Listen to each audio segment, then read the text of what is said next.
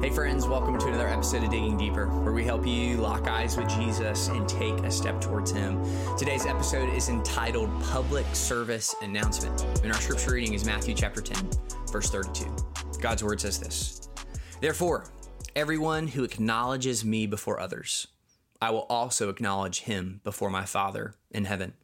Today, we're going to conclude our look at baptism and its role and its importance within the local church, as we discussed on Sunday in our Game Changer series. And we kind of came to the conclusion on Sunday that baptism is the way that we put on the uniform of faith. And this week, we've had a working definition that we've read every day because we believe that repetition is the mother of all learning.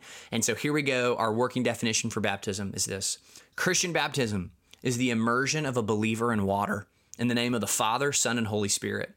In obedience to Christ, baptism publicly proclaims that a person is united to Christ by faith in his death, burial, and resurrection, and is a member of his body, the church.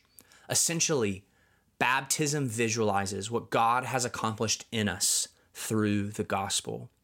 So, baptism is a concrete way for believers to demonstrate their o- obedience to Jesus' command to pr- profess faith in him publicly. Our scripture today, Matthew 10 32, describes Jesus' desire for us to acknowledge him before others and his subsequent acknowledgement of us before our Father, his Father in heaven. And it's when we are baptized, we are declaring to our family, our friends, and faith community that Jesus Christ is Lord. Not just that Jesus Christ is Lord, Jesus Christ is our Lord. We are acknowledging that Jesus Christ is the Savior of the world before others. Further, baptism is a beautiful proclamation and illustration of the gospel to non believers, as as it serves as an invitation for them to come to faith in Christ. That as we witness baptism, we are watching the story of salvation be played out before our eyes the death and burial of sin, evil, and selfishness, and the resurrection of new life by grace through faith in Jesus Christ. That the gospel is pictured, is visualized, is illustrated in baptism.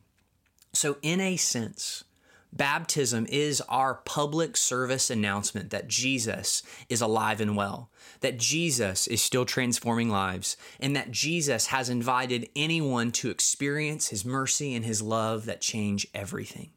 So I hope that you've enjoyed our deep dive into baptism this week. And here's here's kind of a different a few different things I hope it prompts you to do. Number one, if you're a follower of Jesus and you have not been baptized, I would encourage you to be baptized.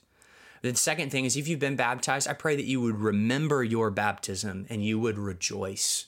That as you look back, you would remember what God has done, that wedding ceremony of faith. And then number three, I pray that you would truly celebrate and worship when others are baptized. That as you see the gospel pictured, you would rejoice. Thank you, Lord, for baptism. And let's pray. Our Father, we thank you today.